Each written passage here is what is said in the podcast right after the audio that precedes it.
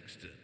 Hey, hello everyone, and thank you again for coming back and hanging out with us for an hour or so at Talking Touring. Uh, me and Liam are really, really thankful for your support, and uh, we really do hope that you are enjoying these. And, and please do keep the messages coming in. Um, we're always looking to improve, and uh, we're always looking to have a good chat and a good fun time with anyone. So uh, yeah, keep them coming. Uh, this week, episode four, we have the wonderful James Toseland. Um, James and I, um, are, are, James, me, and Liam are all great friends that, that toured together for like four years. Um, so we we went through a lot. Um, we did a lot of driving around Europe, and we did a lot of um, a lot of time together in small vans and in shitty backstage areas, and we all went through a lot of personal things on those tours as well, be it ups and downs at home, and it was. The ups and downs of successes and failures of, of all of ours. Um, so we, we, we really we really experienced a lot and we always and we, we all came through for each other I feel when we were touring together. So uh, in this one there's, there's tips. Um, James James is a very healthy man, so he's got a lot of health tips that he had on this one. Um, and yeah, I mean we, we've got some great memories. So I really hope you guys enjoy this. And uh, yeah, here we go. Episode four with James Toseland.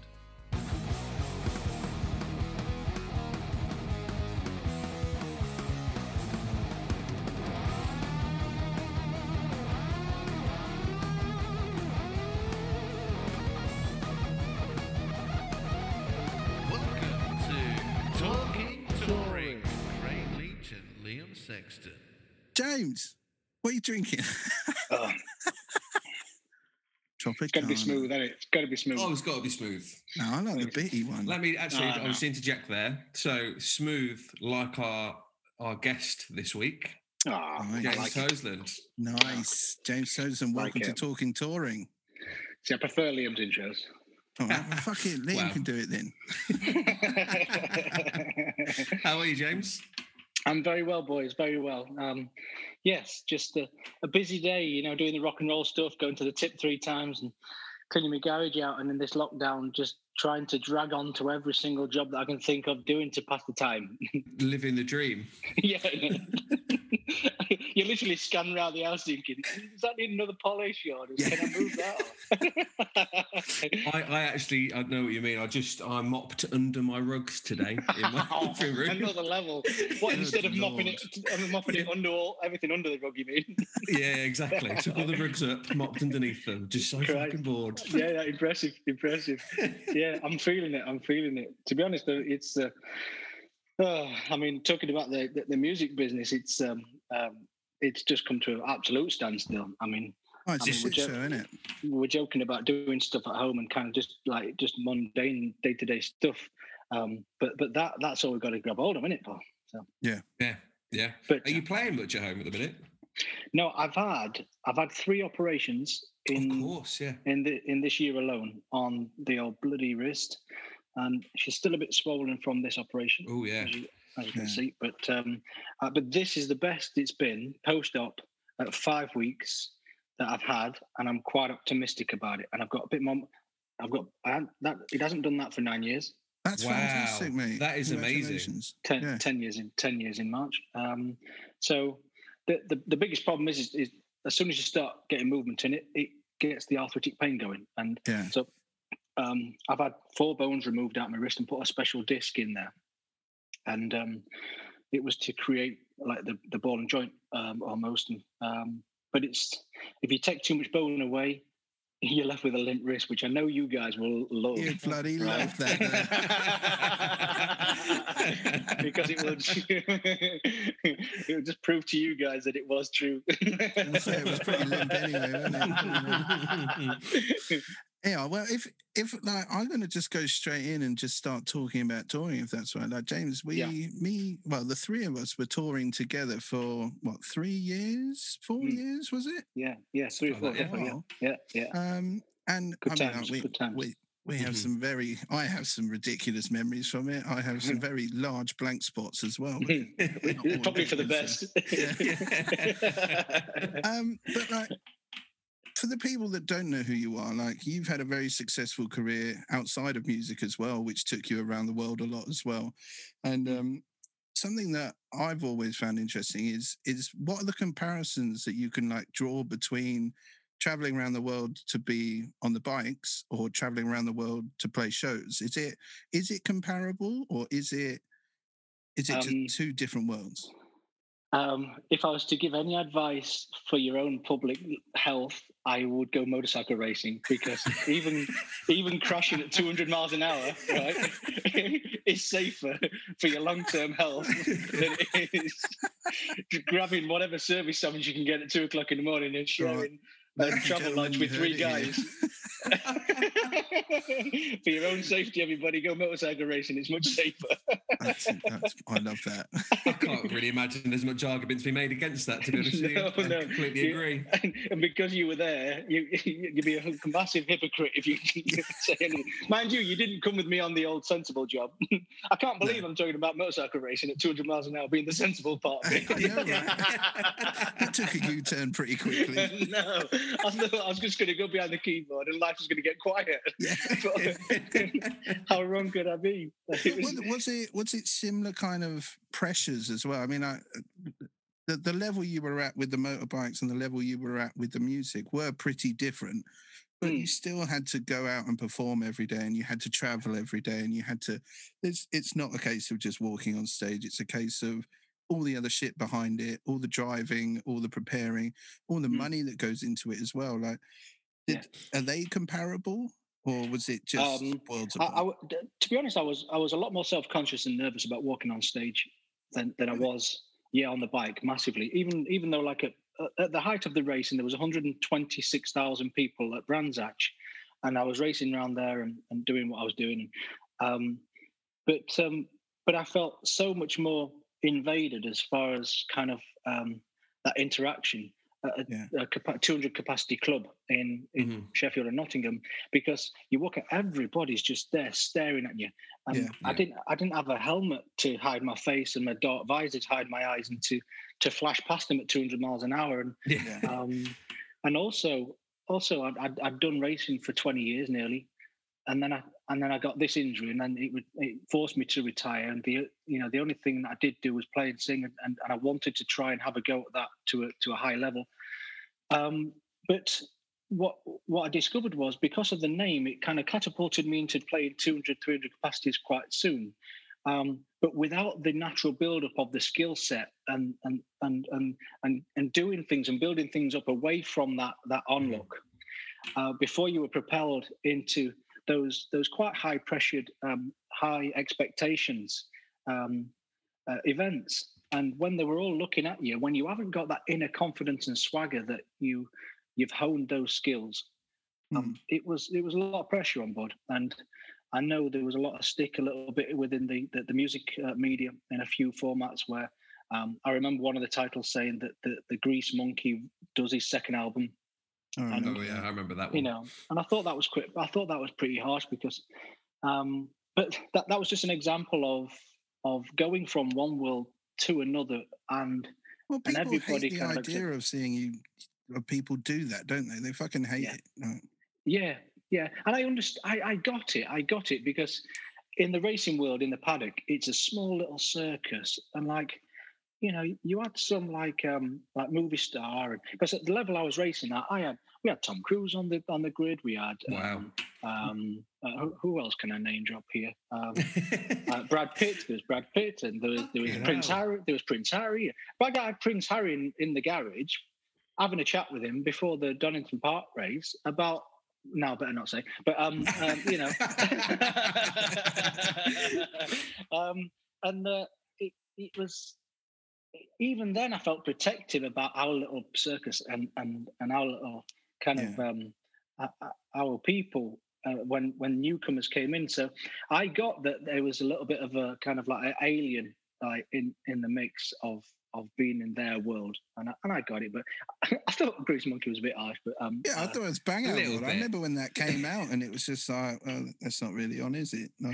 Well, I went in and I went into the office that who wrote it. I didn't meet Yeah. who wrote it, but I met the boss and I said, look, I said, I, I said, because it was really damaging Mm, because I, yeah. you know, I, I was absolutely, I was busting my balls off to try and get credit in this new field that I was forced to go in because I had to retire from my racing. But I loved the music so much that I wanted to have a go at it and just write music that people could enjoy. Mm, And it, and it was there was no egotistical thing about it at all. I mean, I, I didn't need and want to, uh, or didn't need to, to go out and, and have everybody cheering and singing my songs. It wasn't about that. It was just a purpose in life Mm, to yeah. wake up in the mornings and and it was like I'm creating something again. I tried the television a little bit on the uh, uh, BT Sport and, and the Eurosport, and, and I just found it so soulless that I was just commentating on people doing stuff. mm. Yeah. and I wanted to do stuff. yourself. Yeah. Yeah. So so that was that's what music to me was about. I, I had fond memories of my grand teaching me to play as a kid. And music to me has always just been a, um, a, a kind of a magnet a magnet for joy, and and Love I and I love that. And and you know motorcycle racing was a, a- an escape. It Yeah. was a release, and uh, and it did exactly what said on tin. I, I, I, if, you know all that built up aggression and, and frustration of of of of life. You know, you got on a bike and went 220 miles an hour again. You could be a, Yeah. you could be a you could be a, a member of society that was acceptable for a week or two. Yeah. Um, and um, you know, but but the music was was just to bring bring just have fun. It was just fun. Yeah. You know, the, the, oh, ba- and, the I racing tell was you much what, more intense. like, the- I'm sure the writing process of it, where we weren't there, was fun. But um, I think the real fun happened when we actually went out on tour. yeah. The- We had a touring was t- touring was um the, the only problem with touring I found was you know financially for me was everything's up front. You know, Yeah, you got yeah. the van and the hotels and the merchandise you've got to sell and and just everything that you can think of. You've got to pay for the whole thing before you even walk out the door to start the tour. And a two week tour for, for us for television was was fifteen thousand pounds for two weeks, Hmm. and it was fifteen grand off on the on the table, and and away you went. And at the level that we were at, I had to say hello to every single person in that Mm. two or three hundred capacity room to thank them, genuinely thank them, at the merchandise store, and try and uh, again like uh, like like bees to a honeypot, try and get them around the merchandise table to buy a T-shirt to just break it. even. Yeah. Yeah. And and uh, you know, I don't mind. I don't mind at all meeting everybody and talking to everybody. I'm, I'm quite um, uh, approachable and and, and, I, Mm. and, I, and I, Mhm, I, I do enjoy that side of it. But um, but but it was it was it was because you had to. Yeah. Um, or you were going to part lose of the five or 10 job, grand. wasn't it? I guess Mm. as as a as a racing driver, you wouldn't have to interact with the fans as much because No, the anom- the an, an, anonymity. Anonymity. Yeah. Yeah. Yeah, I know what you yeah.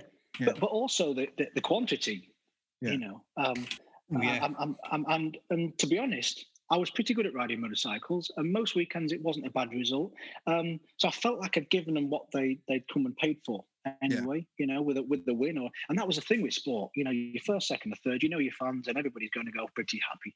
Yeah. And for the thirty or forty or fifty pound ticket, whatever whatever it was that, that, that they bought, you know, they got value for money because they they've come to the British race and they've gone home with a British win or whatever. But but music is very complicated because it's it's art, it's taste, and Yeah. um, it's. But you know, it's, it was always a five or a tenner to watch it, so I didn't feel that guilty.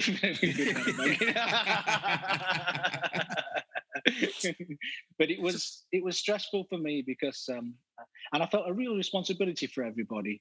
Um, you know, I, I was paying for everybody out my own money, and uh, with the, with, you know, I drove the van most of the time to make Yeah, sure yeah. that everybody everybody could rest and Yeah. um, and everybody was in the right frame of mind because I, I, I, one thing I did with the band was I'd got a lot of experience of working in teams. You know, all through my racing career, I'd worked in a team, and I'd, I'd subconsciously like learned what it takes to keep a team together.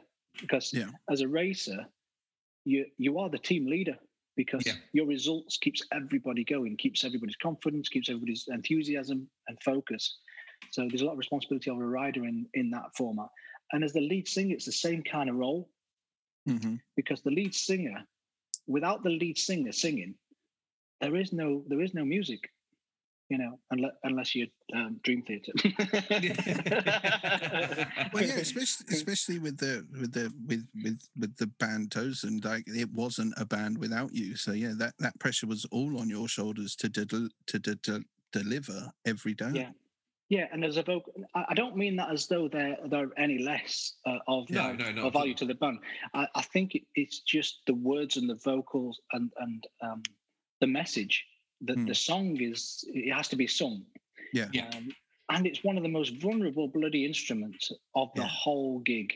You know, your vocal 100%. cords. You know, with with what you do, with what you, how much sleep you get, and what you drink. So the singer has to be so much more disciplined compared to the rest of the band if there's no other singing going on. Yeah, you were Uh, you were very good at being disciplined, actually. Well, I think both both Craig and I have, have toured with many people who have not taken care of their voice at all, and you can see it very very quickly into a tour when someone is just not really taking it seriously, drinking a bit after the show, has a smoke occasionally, not Late getting enough nights, not sleep, enough late sleep. nights, no warm ups. It shows very very quickly. But I think you were very good at making sure you did warm ups and took care of it and had early nights when you could and didn't drink too much. So it was- Luckily, from the racing, um, I brought discipline and and Mhm. health and fitness, and and I thought this. I thought this uh, uh, having a few whiskies and a bit here and a bit there and doing whatever else um, was was the rock and roll lifestyle that I kind of missed because I'd been a sportsman all my life that Yeah. I wanted and I was I was I was going to enjoy.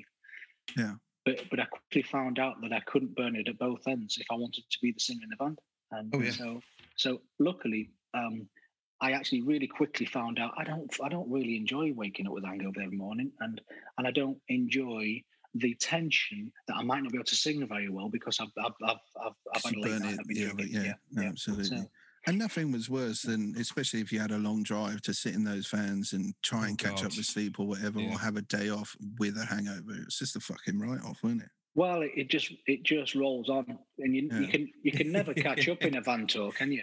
No, never. You know, It's- ma- it's- maybe in a bus tour you can maybe just go in the bunk for another few hours or something and try to catch up, or you know, do Yeah. something. in a van tour you can't do it. No, No, it's almost impossible. I think as well, it's a slippery, slippery slope. And we obviously we toured with the band. Obviously, won't mention their name. Um, and I remember the start of the tour, it was before they went on stage.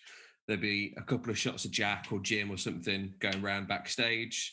That by the end of the tour had evolved into they needed to have the bottle of Jack or Jim, I can't remember what he was, on stage with them, and another one when they came off the stage. Yeah, they must have It been going through six bottles of booze a day, like and it just slips so Yeah. so easily into that and you don't realize it until you you know you six weeks in you're like why do i feel like shit Yeah. all Yeah. the time Yeah, Yeah. but it's, it is scary how your body gets. you, Doc. it, it is it is scary how quickly your your body uh, builds up a tolerance when you're doing it every day. Yeah, Yeah. I think you know, like when you have a proper job and you know Monday to Friday, and then you you have a proper do at the weekend, yeah and then you're thinking, "Crikey, I'm not going to do that for Monday, Tuesday, Wednesday." again." And by the Yeah. time Thursday comes along, you think it's a good idea again for some reason. But um, but but on tour, if you just keep it going day after day after day, it's it's honestly within within about four, five, six days, you can be all of a sudden looking at a full bottle gone. Yeah. and it's um uh, and and also you, you you're not feeling as bad as you should. Yeah. And that's the, Yeah. that's when it's dangerous because your body's getting used to it. Where it's it, it's just low. It's kind of like tapped out and going, "Oh, do what you want then." Yeah, yeah. So you just crack on, son. Yeah. yeah, yeah, and then then it then it's dodgy because then then you know with that amount of alcohol, depending what your tipple is, um, then obviously your um, your, your organs start to you know tap out and stuff, and it's uh, Yeah. um, yeah, it's a it's a, it is a slippery slope when it comes to um, when it comes to that. But there's such a stigma, isn't they? That Mhm. especially in a rock and roll band, that you know you you've got to live life on the edge, and you've got to live that way to kind of like you know be one of them and, and get it get accepted in some one way. thing I've learned the longer I've done it is definitely that that stigma um, is very real, but also it is just that personal battle. Like you, Mm-hmm. there's plenty of opportunities to decide whether you go on tour and be healthy and sm- uh, or whether you go on tour get battered every day and smoke cigarettes. I I I've always went cigarettes and booze all the time, and then I did a couple of tours with no cigarettes and booze, and it was for me it was always something I could choose, but it's all that downtime that I found the hardest bit. That you'd be It's like finished a gig, you've got a six hour drive somewhere. what do you do? You just sit there and you have one beer, and then you have two beers, three beers, and yeah, slippery slope. Yeah, yeah. But you know, um, it is that, like you say, there is so much downtime. Yeah. to it. That's I it. mean, but it's the day is basically just waiting around for a show to start. Really, you know, from the moment you wake up to the minute you go on stage, it's just about that hour and a half. Yeah. When you're on stage, it's not really about anything else. So you are just waiting for that to happen. And I I Yeah. like you said, that's just where it comes in. Is like, well, what am I going to do? Oh, there's a boozer over the road. Go for a quick pint. Yep. I And- remember And and I- day just I- turns into, oh, we'll have a pint when we get back, or let's have a drink before we go on stage. Yeah. I was It- used it- to like that you with say, the it's no racing. rules. Four or five days, and that's it. You're in. You get and, and you get a taste for it a little bit, don't you? Because you're always catching up to just try and feel a bit all right again. So Yeah. you know you're trying to you, you you you you you need a little bit then to kind of straighten yourself out again. But all of a sudden, how much you need as it goes on just takes more and more to kind of straighten yourself out. But um, the racing the racing was very similar to that. Just kind of like a lot of kind of work and like focus and all the rest of it. And then the race was like 40 minutes long. But it, it was at a sensible time. Yeah. you know, I was finished for like two, three, four o'clock, right? So, and then you had a bite to eat, and then you kind of went. Mm, most of the time, you're in bed for like normal time. With with with the band, it's because you don't do the shows until late at night. Is it is the is the lifestyle kind of because did a few festivals. and when we're a new band, you're on first. So did a few Yeah. festivals at like 12, 1 o'clock in the afternoon. It was perfect for me. I love Like, that. yeah, because you, you, you've got you cannot polish half a bottle of Jack off before twelve o'clock unless you unless you are proper schooled. yeah. and then you had a bit of lunch uh, uh, laid on because of the festivals are really nice with the with the catering and stuff. And then you were driving afterwards, and it kind of kept you away. It's the timings in it that really are the, the they, they it slips into that kind of like you know you're going to the pub every night. So I'll with that in that- mind, actually, go on. um, would you would you say you'd prefer prefer touring as a support band, or did you prefer the headline shows that you did? Ooh, um, hmm. Because it goes I- I- back forth for me. It's like sometimes supporting is fantastic. Finished by eight thirty, Yeah. fantastic. But yeah. It is nice to be the, the big dog as well. Yeah, I, I, I really You've enjoyed the supported some tour. amazing people, James, haven't you? I mean, like the list is is pretty incredible. of- Yeah, Yeah, yeah, and, and and the nice thing is, you know, with um with the with the first kind of tour, we we, we were down there in Cornwall with Reef. Um, We did the Little Angels for the first few few gigs when they came back in 2012. Yeah. Mhm. Um, that's obviously was a was a personal one. We'd written the song for Toby Jepson, and um, then uh, we had Quo when when they got back together again. The fa- Yes. Fantastic the Four. Fantastic Four. Yeah, that was great because all the diehards came, and, and why it was great for us was because of, of all the four original members came back together again. Everybody crammed in at seven to try and get as close to the stage to see them all. Yeah. So- that's exactly what you want. You know, so for the support part, it was absolutely Ramo because of that, and that was amazing for us. But and obviously Deep Purple and That, that is Um, one of my favourite tours that I've ever been on. I, I, Deep I've, Purple, yeah. sp- I've- spoken on it. Um, no, the status quo one because I learned so much from that tour about front of house sound. Like the the the sound engineer Andy May Oh yeah, told me things in 35 minutes that I live by now at every every gig, and Yeah. I will never forget it. And it was it was great, and I just felt that that tour for Toseland and for myself personally, like every night was just a step up, and Yeah. it just got better and better and better.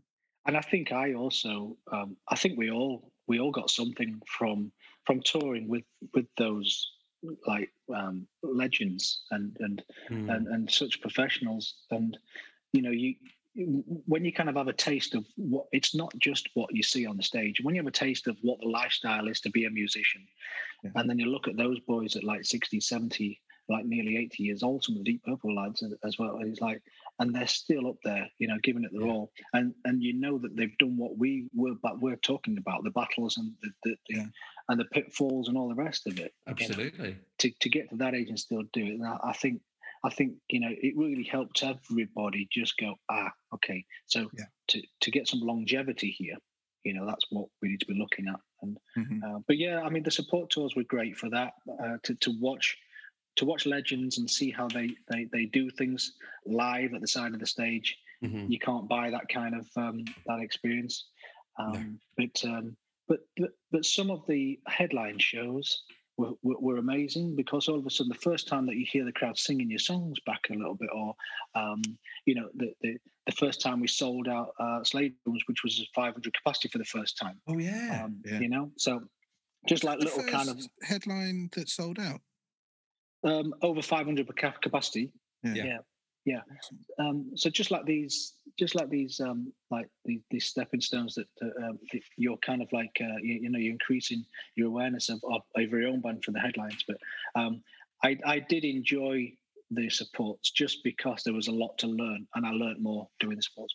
Yeah that's an interesting way to put it. I, hadn't- I hadn't really thought about it as, as an, a learning experience before, but that's a very good point actually. And now I'm thinking of it, having worked supporting bands, obviously as a as a support artist for headline bands, I have actually picked up a lot more that way. Yeah.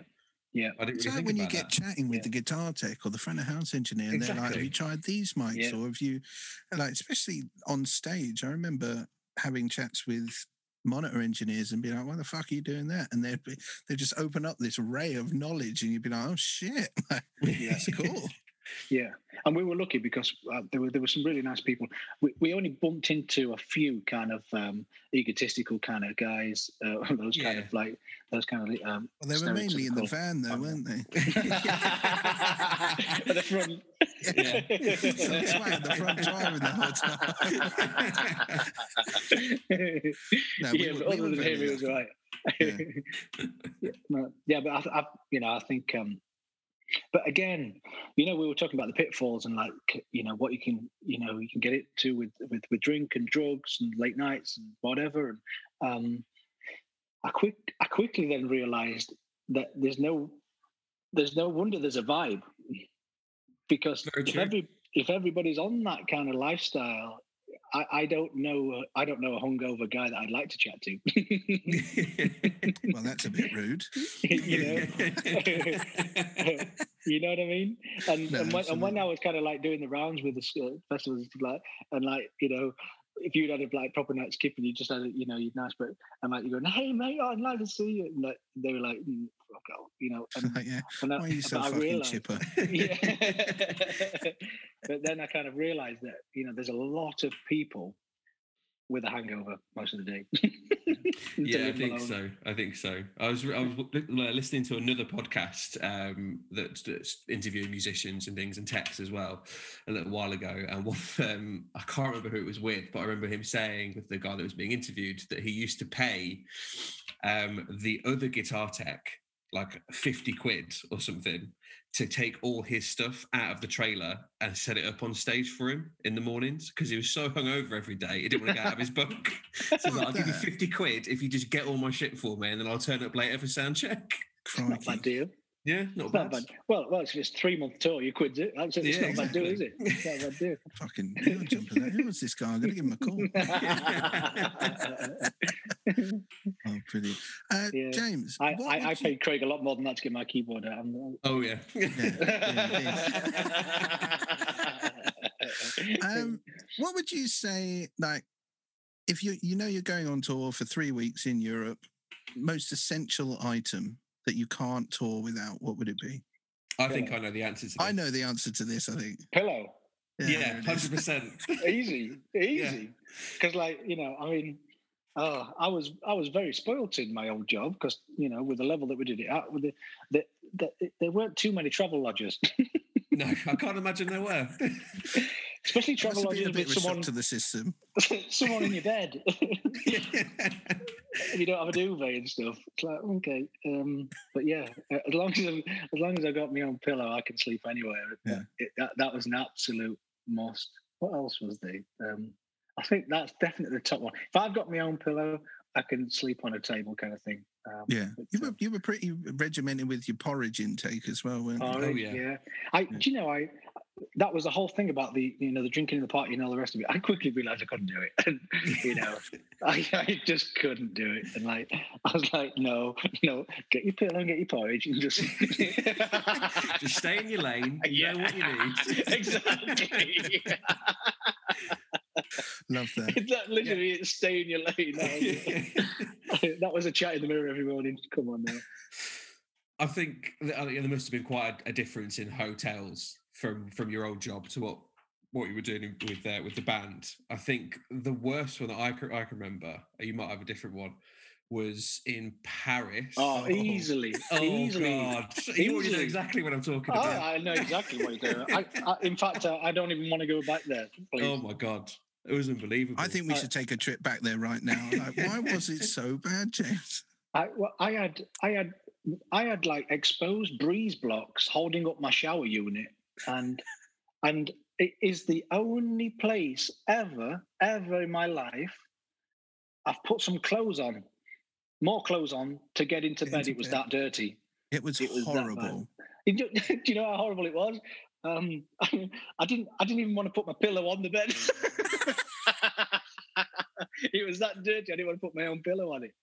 Oh, it was that. horrendous. It was horrendous. Oh. But yeah, the, the shower unit was lifted up by breeze blocks, I think we've lost Liam. Oh. Oh no. and it was the most expensive of the tour. That's what pissed me off.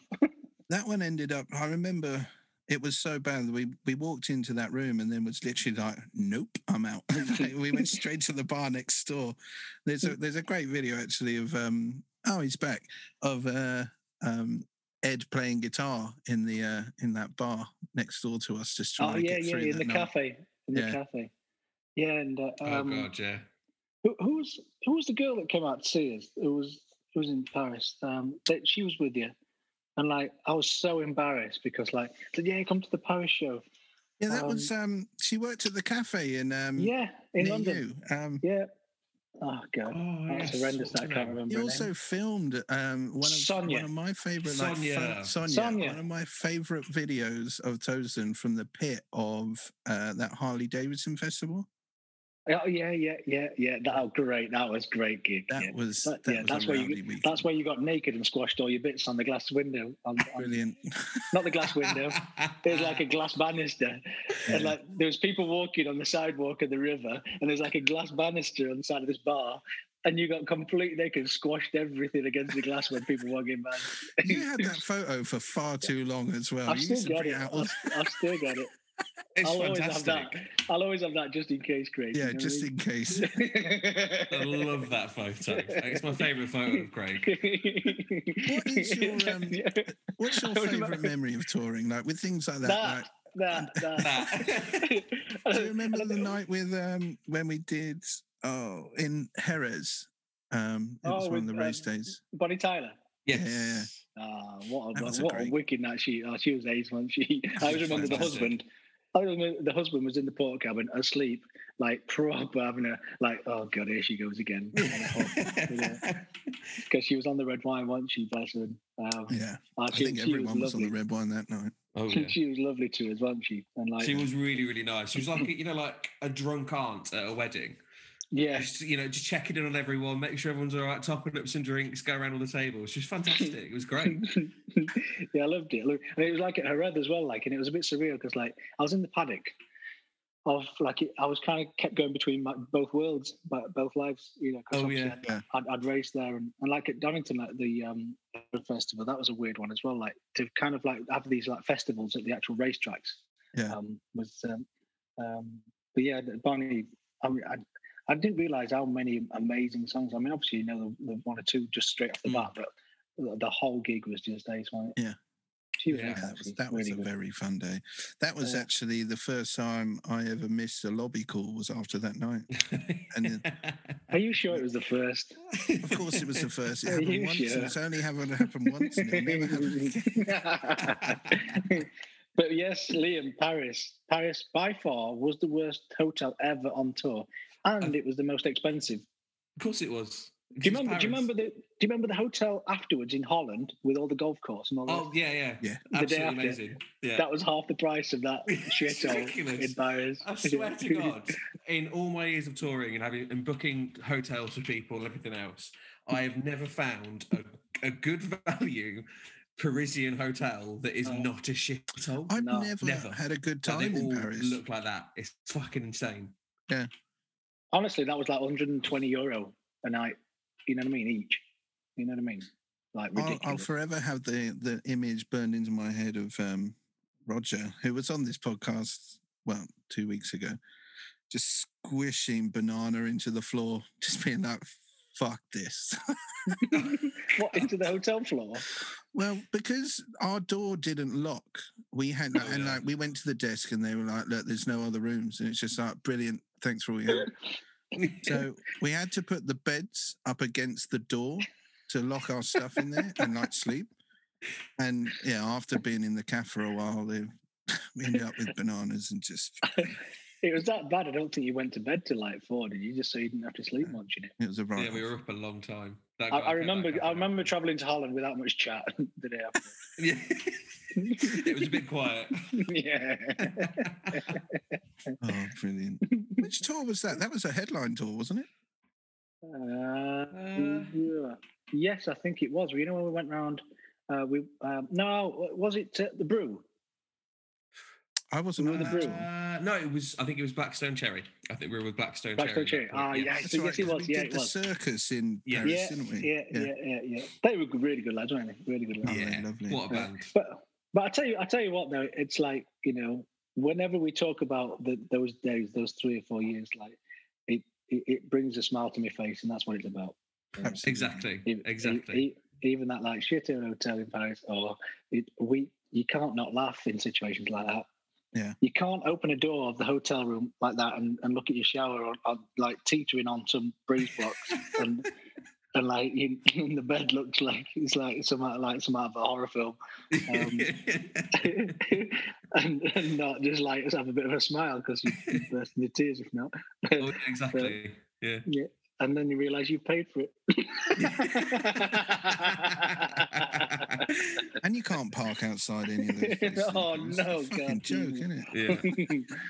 the parking was a thing, wasn't it? Uh, parking's never fun in a van as well. I think that's something a lot of people don't really realise about touring is that when you are driving around the van, like you can't just leave that on a high street because you'll Yeah. get fucking robbed.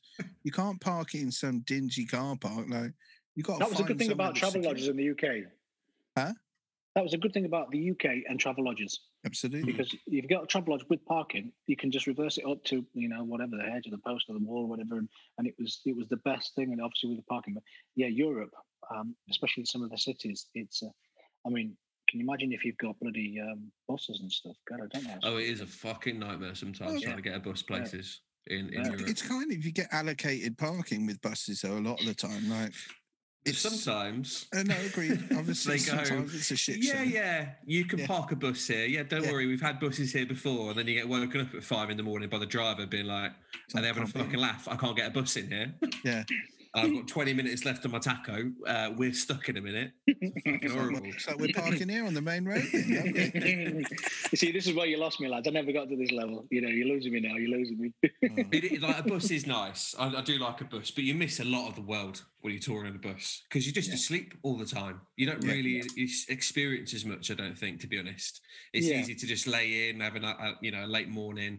You Yeah. don't really have much choice in seeing anything. You just kind of Just Yeah. got to get in and go, haven't you? that's it, basically. Yeah. Yeah. Whereas in a van, Yeah. you, I think you have a bit more camaraderie and a bit more fun. I think. Yeah, yeah, because you are like you, you are for like if you stop at the petrol station, you are going to wake up and stuff, aren't you? And, Yeah. and have, just even to wander out and have a look around and stuff like that. But yeah, no, it's, I mean, you know, if you if you if you're burning the candle at both ends a little bit and you've got a bus, um, it can be it can be a pretty kind of um, enclosed, pocketed little bubble Oh yeah. um, that that you're living in, and uh, Hmm. and and I'm not sure. I'm not. I'm not sure if the the, uh, the the an hour and a half performance on stage kind of evens out the um, the clouds. I don't know if it clears the clouds. If you know what I mean. So uh, it, that's. I think that's why it takes its toll on tour if you kind of if you approach it that way. Yeah. Yeah. But you've got to have a lot of discipline because of the timings. Because if you're on stage at nine o'clock and then you're getting out of the venue at twelve, you know the, the trappings are just nightlife. Yeah. And it's uh, so it takes a lot of discipline to, um, and also type of music. You know, I dep- you know, in- in the rock and roll world, it kind of goes with it a little bit. So it depends if you're. but you know, I even I hear that like people like Ed Sheeran and people like that, they they take a lot of drink on board. You know. Yeah. Um, and I think uh, I think your body can only take so much, and also your mind on on enjoying life so much. Where because if if if you really get like a, a- stigma with with burning at both ends and you go away and and then you come back home without much earnings and stuff, and also it, all it's just been a drag of ill health. Mm. You're you're diluting your enjoyment to actually go and do your job, and then you you don't actually look forward to going on tour again sometimes because. Um, you've got the memory of how difficult it was and what an arduous task it is touring in that way. So I think it's important to look after yourself to a certain point if you can, if you are going to be a touring band. Yeah. Oh, definitely. Hundred percent agree. Like I was saying earlier, I've I've fully U-turned on the. I mean, I still have a drinking, but I won't smoke on tour anymore. It's definitely stay away from drugs, and if- Yeah. I can't do it. It's my job now. Like it was always my job, but now it's like it's all I've got. so Yeah. I've got no choice other than to be good at it every day. Well, I say Yeah. good. Well, you realise your tolerances, don't you? Uh, When Yeah. that, and that's the thing about a, like a two, well, a month or two month or three month tour. Um, you, you are going to find out what your limits are. Yeah. Um, but 100%. then um, it's uh, it's then about if you're strong enough, and then um, and then if you're able to enjoy it at the level that you can do it at, because Mhm. if you can't do drugs and you can't do alcohol and you can't burn it, but then to do the job, um, you know, once you've got those memories of of you know, when you have a bit of a drink and you have a bit of smoke or whatever, and, you, and you're right on that level of, of enjoyment, and then you got to do the performance. Um, once you've once you've got that muscle memory and that that chemical balance in there, that, that memory of that, very very difficult to come back. Oh, absolutely. Very difficult to come back, and and and that, I think that's where people do then get stupid about uh, trying to get that new set and new balance and new way of doing stuff. Uh, um, because you know, drink and drugs when they're on the right balance, um, you, you Oh, bloody brilliant. Yes. Yeah. Yeah. It is. It is. It is.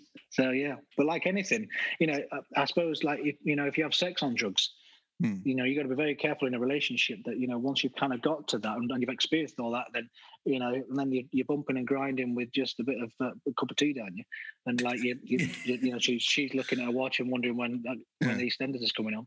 Um, Oh, I can't say I've ever had that problem. to be honest, mate. Yeah, my But favourite are- question yeah, that I yeah. love asking people that we talk to on this is uh, top five venues. Can you do it? Um, that we played or that you went to see a No, concert. well, so be any. whatever you like. Okay. Um, Roundhouse, London. Love it. Yep, that's a very good Um, one. Um, Did Tozer never play Roundhouse? no, no. I uh, um, I saw my ex missus there, um, which was which was which was a fantastic show. She uh, that she had there, uh, but just the vibe with the pillars and that was It's it's just. I mean, I could just imagine. Yeah, just imagine any any gig Hmm. would have been good there. Um, I would say the Royal Albert Hall. Yeah, Yeah. fantastic. Um, that circus place was cool in Paris. One in I front. can't remember what it's called. I keep wanting You to know? say Circolo Magnolia, but that's in Milan. Yeah, It's right. Magnolia, no. It's, But- it's a really good venue. loved I've, it. I've been there a Yeah. few times. It's fantastic. Loved it. Oh, the one in Germany, of course, the outside amphitheatre that we did with Purple. Lorelei. Lorelei. Oh, Lorelei. Ah, I Oh. loved that day. I, I will never forget it. Um, walking back to the dressing room and you and Ian Gillan just having a chat and just being like, Yeah. I can't believe I'm actually seeing that. Like, that's so fucking cool. Like, and like Steve Morse came in and just hung out with us afterwards. And I was like, I remember reading magazine articles about this guy. Yeah. Like, what the Yeah. fuck is going on? Yeah. And that was nice with the connection with bikes because all that was about was Ian Gillan used to sponsor uh, uh, race teams, a motorcycle team. And Steve Morse's best friend, um, where he lives, has got a Ducati dealership, and like he, he, he wanted him to come for a signed picture and stuff. And um, so there were times where my old life did come massively in uh, handy, you know, Mhm. to, to kind of get introduced to people and get that connection to people.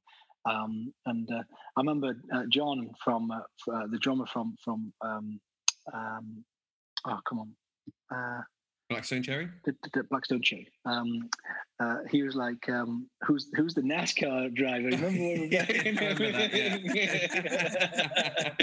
so who's the NASCAR driver? We were looking at each other, and I mean, thought, it must be him. Not me, mate. um, so it, it, it was a conversation, wasn't it? And you know, because because bikes is it is cool, isn't it? So um, in in a few instances like that, it was it was a great talking point. And, but Lorelei, I think Lorelei's got to be in the top three. Yeah. Um, Oh yeah, So I've got two to go on that. Um, yeah. Two to go. Uh, mm, mm, mm, um, uh, bu- bu- bu- bu- bu- It's difficult, isn't it? It's hard I, to did- I. I did Sheffield Corporation, which was a personal one for me. Oh yeah, I've done that a few times. That's always The a good bigger one room? So sticky Great. that floor. It's sticky, dark, and dingy, but it's. I think it's because I'm a bit biased. But Yeah. it's Yeah, a legendary biased. place. You know, it's got a Yeah. fantastic reputation. It's in your Yeah. hometown. It's Exactly. brilliant. And if I'm going to be a bit more biased again, uh, uh, Sheffield City Hall um, is a is a, a lovely place to, Yes, to watch a show as well.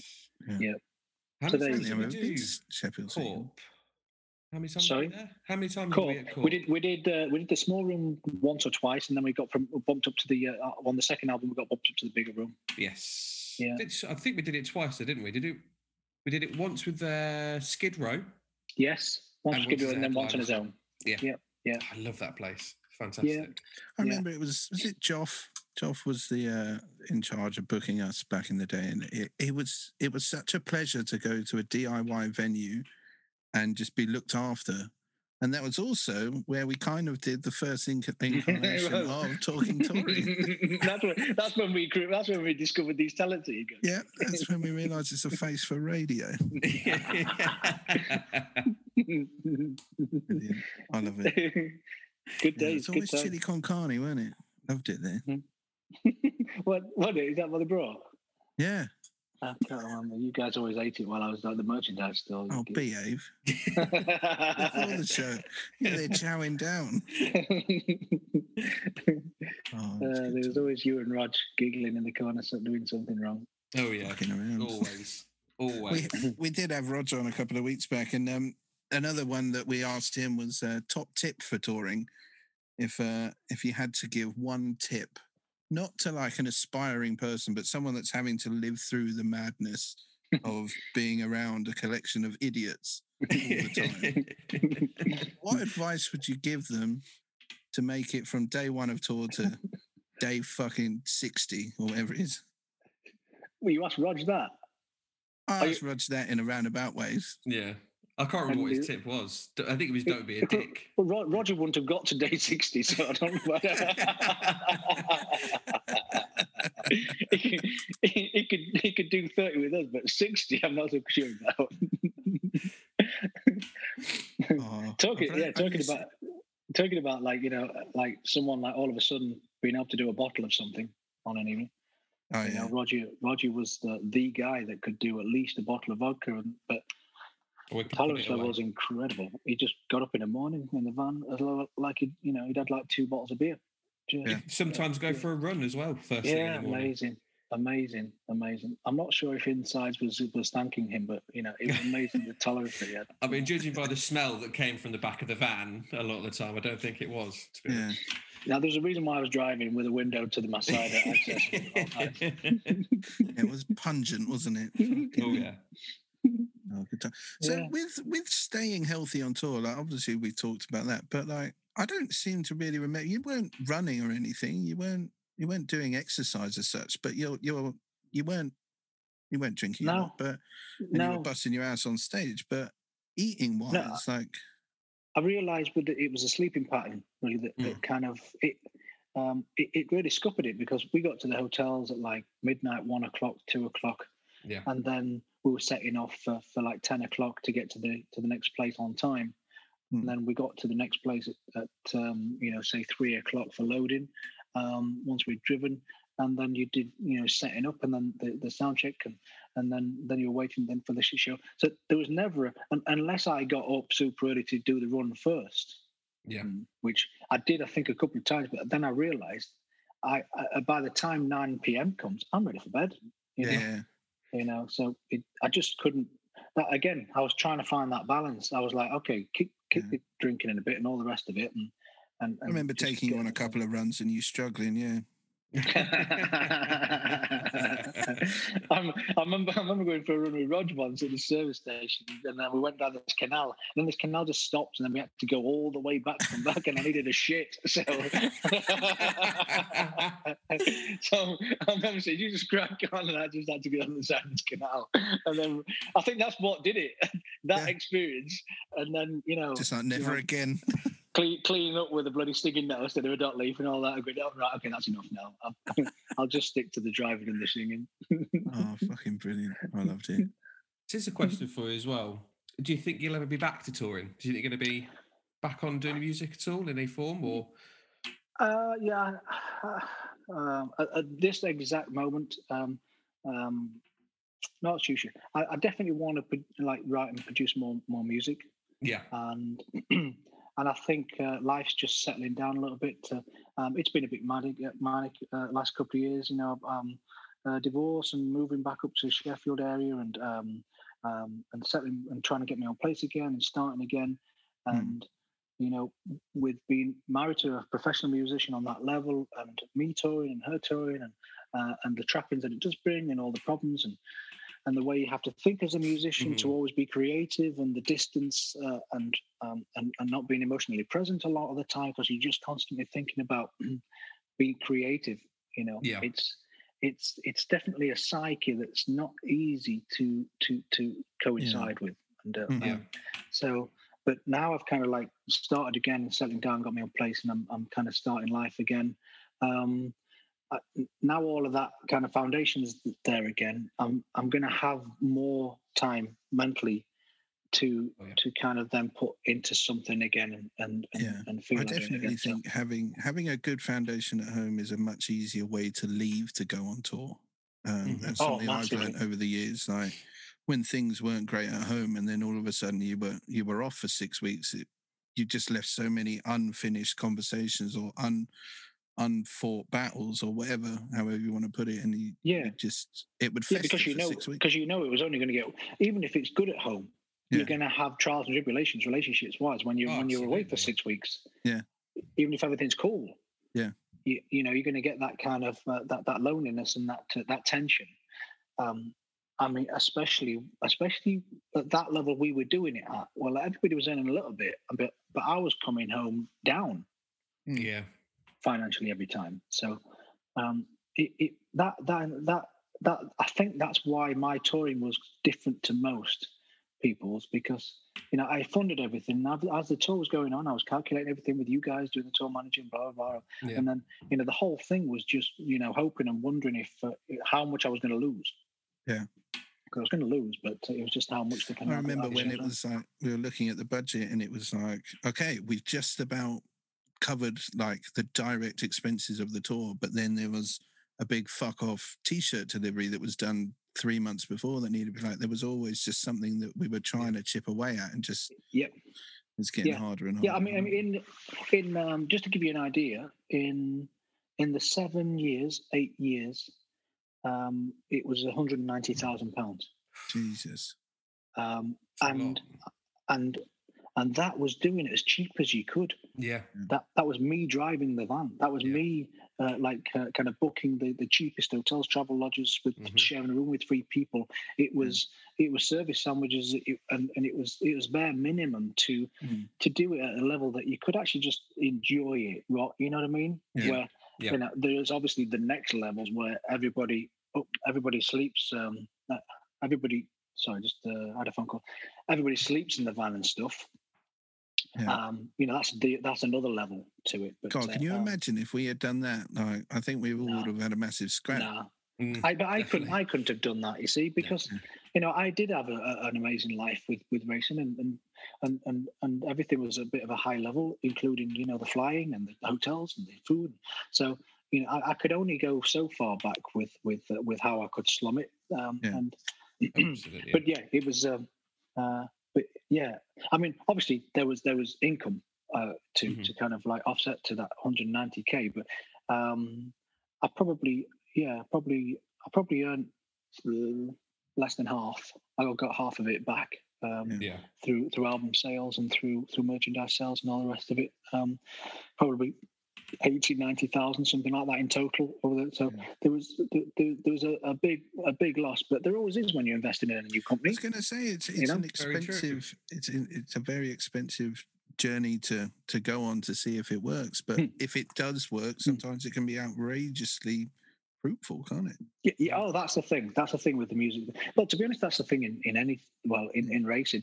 You know, if if you if you were in the top three, crikey, you, you're doing good. Yeah. But if you're fifth, you're doing okay. If you're tenth, you're paying to do it. Yeah. You know, and it's the same in the music business where um, you know you, you you get to the two or three hundred mark. If they've got if you've got two or three hundred people in front of the stage, you should be breaking even. You know, Hmm. with, with what you're doing. Yeah. And then you know if you go from five hundred to a thousand, then all of a sudden the the, the, the, the little ticket sales and the merchandise uh, income and all the rest of it, all of a sudden you start you start seeing things uh, adding up in the account, and uh, Hmm. and then obviously you know, it- and but and then word of mouth. Uh, if you can imagine trying to get word of mouth of a two hundred people coming to a show, or you get word of mouth of a thousand people coming to a show, Yeah. that, that accumulates in, in, in much bigger uh, formats. Um, Absolutely. Oh, know, definitely. so- and then you get to the kind of theatre level, you know, up to you know between two and five thousand. Once you can attract between five and five hundred and a thousand, then that jump to the theatres should be relatively easy if you just keep uh, keep uh, um, keep going with it. You know. I think the scariest jump um, is go is going from that th- three or four hundred cap to a thousand. That bit in the middle there Yeah. I think, is a very scary jump because you've kind of just got to take a leap of faith and start playing these bigger venues in the Yeah. hopes that you're going to sell these tickets. I mean, you probably are if, if you if you're going to be doing it, but there is, I think, always that worry that you're going to end up in a thousand cap room with 400 people in it, Yeah. Yeah. which is a scary thing. Which happens a lot as well. It does doesn't happen, Like, yeah, a lot of yeah. people do do the gamble, and it does backfire. So that's why. You, Yeah. once again, it goes back to having a great team around you that can kind of, kind yeah. of preempt Yeah. all that and advise you the best way. depends where you're playing as well, because some some some cities or towns they don't have that two or three hundred, so you're forced to play a bigger Yeah. venue. Then it's you That's know. it. Yeah. But um, but, you know, you, you, everybody just try to get the ha- the room full to to to get that perception of of we've really come to see something here that everybody Yes. wants to see, and that's that's when word of mouth gets out because Yeah. um, it uh, it looks good for the band, but also also everybody in the room feels like they've they've because at, at the level we were doing, it's pretty cheap, so you get value for money to go and Yeah. see a, a show, um, and they will tell people about it because Yeah. everybody everybody's like the noise and the atmosphere and everybody vibing off that. You can't you can't buy that publicity, Yeah. No, you can't. and uh, and if you're in a, a thousand capacity with four hundred people, and you can't uh, you you can't believe the vibe difference. Yeah. I think one of the just most go- shocking things I had was uh, we both did this gig actually. We did um, Brixton Academy with it was on the Chancellor Apatow, and we were doing the opening act. And obviously, with Brixton, I think they were saying it takes from it's like an hour and a half, I think, to get the room full. Is that right, Craig? Roughly, From yeah. getting like the doors open to a full room is an hour and a half. So Right. doors open at let's say six thirty, and your first act's at seven.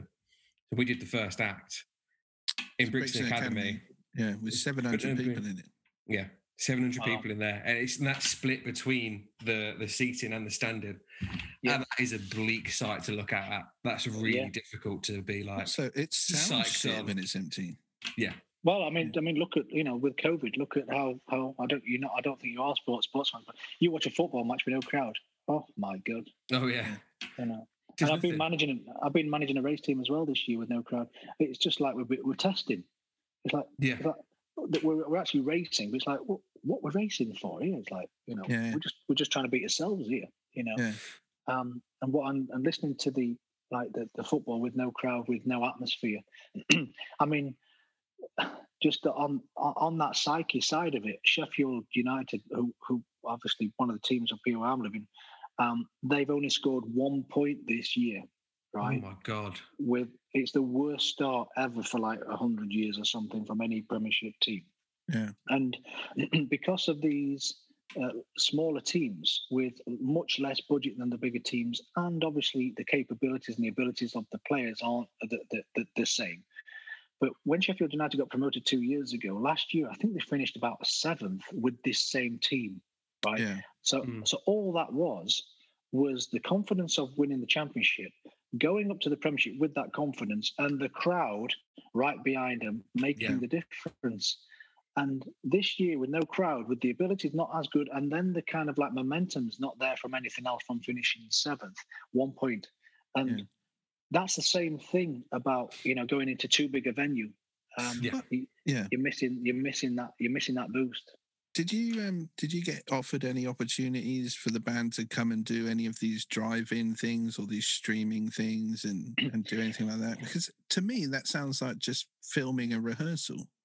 Yeah, I mean, I was um the biggest problem I think I've heard with it is is getting getting the, the insurance for them because Oh yeah, yeah. Yeah. um, no, I've no looked one- into it with a company I've been working with, and uh, yeah, it's it's it's it's hard. because you know if, if you know Sheffield was putting on something in the in the in the little uh, park in Sheffield, you know, and we're tier two, then all of a sudden the day before the gig it goes to tier three and everything's going. So the, the insurance company just won't touch it because of the uncer- uncertainty. Yeah. You know, um, and right rightly so as well. But um, I think for the um, obviously for, for the music industry, um, but also for the hospitality industry, COVID has really really hit us. Um, uh, uh, uh, So the- hard. so the hard, yeah, yeah. Compared to others, I mean, like it, like it in any problematic situation, you get some winners and you get some losers. Yeah. Uh, but the music, the music industry is definitely, definitely lost because the people that fell through the net with the furlough situation, with, with all the Mm-hmm. freelancers. I mean, the whole industry is with freelancers. Yeah. Uh, you Exactly. behind That's how it scenes. works. Yeah. You know, it is, and it was, yeah. It's it's um it's been it's been it's been devastating. But I just hope that the appetite for live music, once we can go and see it and feel it and smell it, and now people appreciate actually what what how um uh, how much of a privilege it is to kind of go out and see live music being played and, and get those emotions and smells and, and everything else with a with a big crowd. Hopefully, the appetite will be so strong that it can come back with a bang a bit and, and kind of start to getting everything back up and running again. I think that's going to be the still have case. sticky floors. yeah, they might not even be sticky by the time we get cracking again. Well, we'll give it a damn good we can only hope.